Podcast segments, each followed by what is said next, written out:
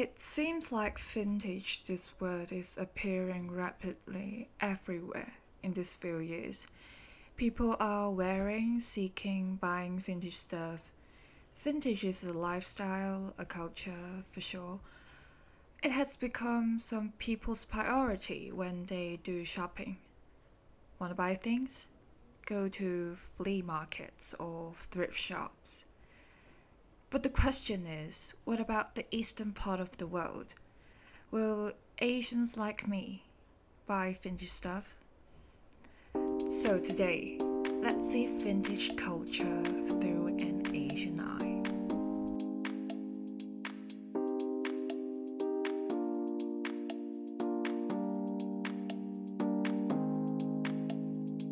Today, I will only use English in my channel it is definitely a challenge for me because this is not my mother tongue. And I really don't know whether there will be any listeners or not. But anyway, let's go back a bit. One day, I suddenly want to try to make some changes. I think maybe I should add some colors to my channel.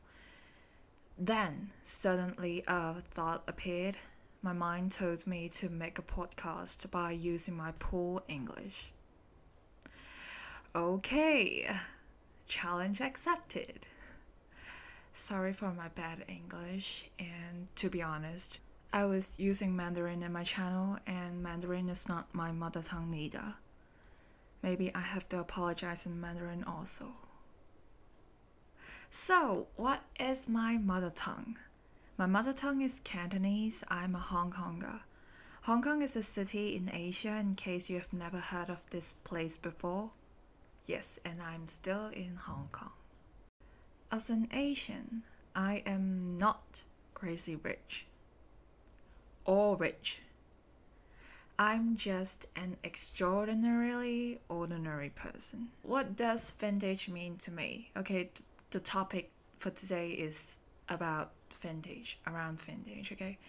Let's share an information of mine first. I have just finished an online certificate course offered by LVMH. Relax, no commercials here. Okay, LVMH, which own those well known brands like Louis Vuitton, Dior. We're not talking about those prestigious brands here today. I want to talk about a bit about the course. One of the focuses under this free course, yes, it's free. After learning all the materials of it, passing all the quizzes, you will receive a certificate. It's totally free. Not a promotion, not commercial. No commercials here, okay? Relax, because the deadline has passed already. If you're interested, I think maybe next time. Okay, one of the topics was focusing on sustainability.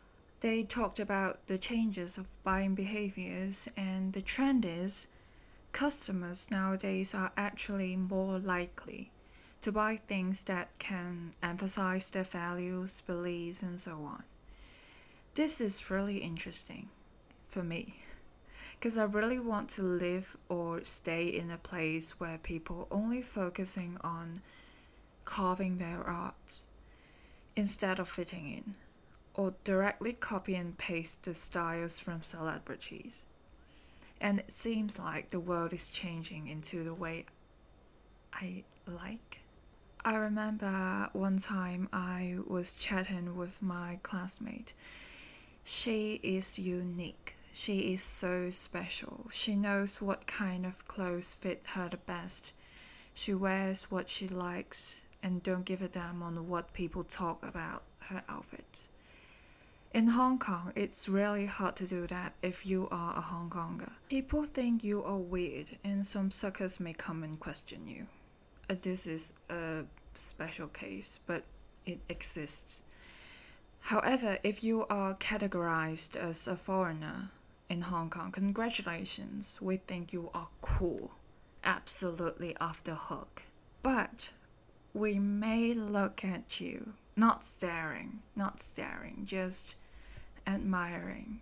Because most of us don't have Gryffindor's courage to be ourselves, including me. I am not always being myself, to be honest. Maybe this is the reason why I'm a Ravenclaw. No, just joking. I love my house. I love Ravenclaw. I don't want to be in Gryffindor. Okay, go back to our chat. My special friend and I, we talked about the styles of our schoolmates. Some phenomena happened in our school. The style, we can say, is homogeneous, all the same. For the top, mainly t shirts. It's cool, it's fine. But why they are all anti-social social clubs. I can see five to six same t-shirt a day. Exactly the same, even the color. I'm not joking, even the color. For the shoes, Onitsuka Tiger, Vans, Air Jordan, aka AJ, a few pairs a day also. It seems like people are ignoring the other styles of a brand and creating misconceptions. For example, Vans only sell chessboard pattern shoes.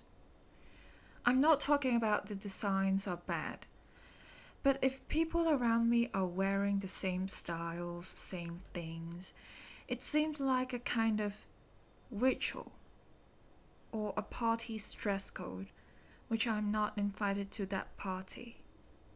Anyway, I don't want to join any because I'm an introvert. The perfect cologne for introverts is Leave Me the Fuck Alone. It's just a meme I saw on Facebook. Back to the story.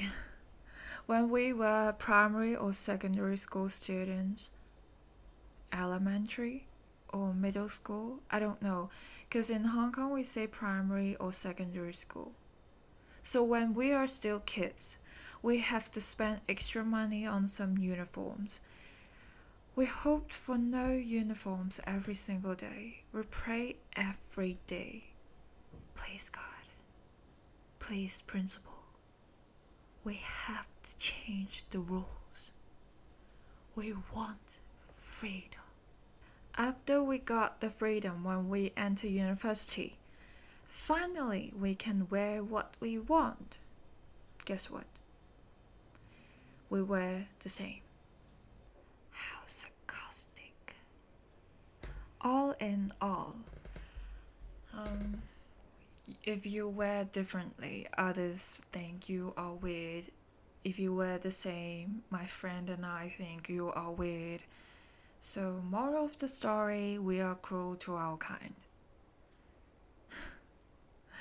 From kindergarten to university, my whole learning process was started and finished in Hong Kong. Only this place, the most frequently used tool for me to learn more about the world outside Hong Kong, is probably YouTube.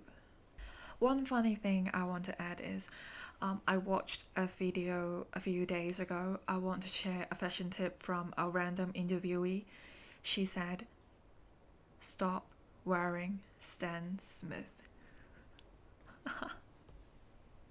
um, in YouTube, um, I see more and more videos talking about vintage, thrifting, upcycling, and I saw people using small costs but showing who they really are through their clothing. I remember my marketing lecturer once taught us a sentence You are what you wear. I'm a person who hates following trends, but I'm not anti-fashion person. I love fashion. I want to discover more of it and that's why I joined the LVMH course. But if a piece keep appearing on people around me, I'll probably hate it. And I swear that I won't buy that piece unless it's free. So Asian, oh my god, it's so Asian. This is so Asian. Okay, I do that because I really want to have my own style. I think dressing myself or dressing yourself is a kind of art. It's a creation, a creation process. You're creating things. You are a creator. All of us are. The process should be fun and can express yourself instead of copying others and pasting on yourself. We are not having exams, and don't cheat on exams for sure, okay? I will inspired by others' choices and trends. I have to admit that. Beads, bracelets, or necklaces, or even rings are a trend recently. Right? I liked it. When I was a kid, I bought beads when I was a kid. I think the trend has came back. It's like a nostalgia it helps me to recall the memories of my childhood. I want to wear these also, but for me, whoa. People, some people set unaffordable prices to those beats. Okay, it's really abnormal to me as a Hong Konger, as an Asian. You know what? Um, around one US dollar, I can get a pack of beads and I can make a whole set of accessory for myself. Of course, if you're using some special techniques or you have special skills or savoir-faire is used, the price of course can be marked up. It should be marked up. But if it's just an easy job to be done, why not make yourself one? DIY it. After you make it on your own, guess what? Memories are injected into that piece. It becomes priceless. That piece only belongs to you. It is the unique piece in this entire universe. It becomes timeless. I admit that, okay? I admit that I bought beads accessories made from others and also DIY some, okay? I buy beads and I buy the DIYs from others. So, where did I got my beads? It's an interesting story. I was thinking about beads one day and I asked my mom, yeah, mom, where it is? Where are they? Are there any beads inside our home? Then, just like magic, she gave me a few packs and said, They were bought more than 10 years already and haven't been used. Whoa. So, what is the reason for me to buy? I don't know. I got them already. And my home is just like a vintage store, things are around me. Next time, I know, I know, online shopping is a devil. But before you pay, let's see if you have already bought them, but you've never used them. They may be near you. So, after listening to my podcast, go and flip your whole house upside down. You may see some surprises. A few years ago, yes, before the goddamn pandemic, I went to Japan with my mom. Japan got so many vintage stores of those luxury brands. I went there with my mom. That was the first time I saw a whole closet of Chanel bags. So damn black. Every piece got their own stories. We heard tons of stories on that day in English. They speak English. Most of them are pre owned, but in a quite good condition. Um, they are not produced anymore, so the prices are usually above 10,000 Hong Kong dollars. Relax, it's not US dollars, Hong Kong dollars. So it would be um, around more than $1,000 US dollars. Yeah, around that figures. Um, you may not find the same piece in other places. So, like those which are newly made, you can buy it everywhere, every store around the world. But for vintage or pre owned stuff, you can't. That's why they got their own market. Trust me, I heard people said that they want to die in a vintage store. Yeah, well, thanks to the pandemic, traveling outside Hong Kong is extremely handful. I didn't leave Hong Kong since the beginning of 2020, but Hong Kong is a good place to travel, I have to say. We got vintage stores also, and so many of them are affordable. Of course, I'm not talking about the luxury brands only. In fact, if I like a piece, I really don't care what brand it is or what tag it has. And I will definitely use it again, again, again, and again, and until I die and pass it to my future generations. I went to some stores in Hong Kong before, vintage stores. Usually, people will think if the price of a product is too low, problems are hidden, things are dirty and some no it's most of the thoughts are negative. For me i think um, it's a gold digging time. I thrift some clothes in the store before and at that time i was like falling into a pool of clothes. I was like a gold miner or a fisherman whatever. I found some cool stuff and when I was paying at the cashier, I was praised by the seller. They upcycled the clothes and sell them, and I chose one of them and bought it. They were surprised that young generations like me would choose these kind of clothes. They said usually youngsters like um, Supreme, Stussy, and stuff, they won't think of these upcycled products.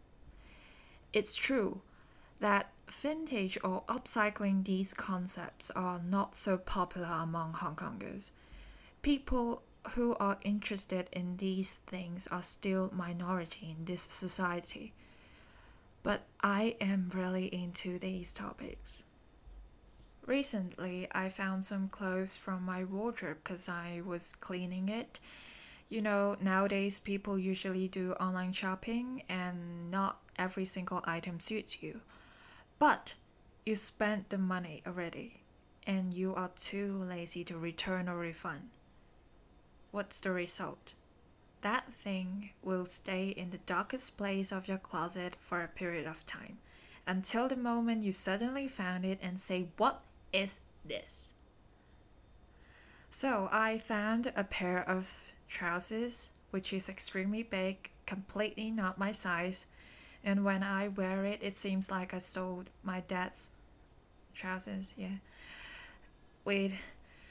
Um. Then I brainstorm a little bit and see what can I do to make these trousers alive again. Then I decided to turn it into a bag. Not because I'm a genius, because my friend is a genius. My friend called YouTube, okay? Because I searched some tutorials from YouTube and people transform trousers into a bag. Whoa, I think it's really cool. So I really want to try that out. I don't know whether I can do that, but I will definitely try it out. And not only recycling or reusing things, upcycling is also a good choice. I'm still trying that out. Fingers crossed. Hope I can finish transforming it and use it as soon as possible. What else? I found a shirt and a t shirt. They are from a collaboration between two Japanese brands. Trust me, the buying process was tough, but I did it. When I received them, a little bit disappointed. There is a weird pattern on that shirt, which I think is kinda ugly. But the quality of that shirt is terrific, I have to say. It's terrific. I don't want to throw it away or give it to others, no. And for the t shirt, oh my god, the color ran away. The color said bye bye to me. But I think part of it can be reused. Guess what? I cut a part of that unwanted t shirt and sew it onto the shirt so as to cover that ugly part. Bam! A new shirt is created. I love it so much. A second life is given to it. How to sew, upcycle, where to go, all these things are taught by YouTubers. They are amazing. And I watched some videos about um, what people wear in Paris. I would say more than 90% of them are wearing something that are related to vintage, this concept. They are matching things with their styles. They wear what they really like, not following the trends brainlessly. To me, I really enjoy listening to the stories or the process behind a piece. I want to dig more into the intangible parts of a tangible object. Because if you know more about the stories behind or hidden messages behind this object, you will notice that why this thing is so meaningful. Okay, uh, maybe this is the last time I use English to make a podcast. I don't know. Okay, I tried. I guess I did it. Yeah. What I want to say is I'm not reciting things. I just speak what I want to speak and it's really hard. It's really hard and but I really hope that I conveyed what I want to convey to you guys successfully. Hope you guys enjoyed it. I don't know. Nothing is impossible. My English is still understandable, right? No matter what, thanks for listening. I'm Cia, CYA. My Instagram account is ccya.ll, and y'all in a bit is my channel name. Yeah, it's hilarious, right? Because I'm going to see y'all in a bit. Bye bye.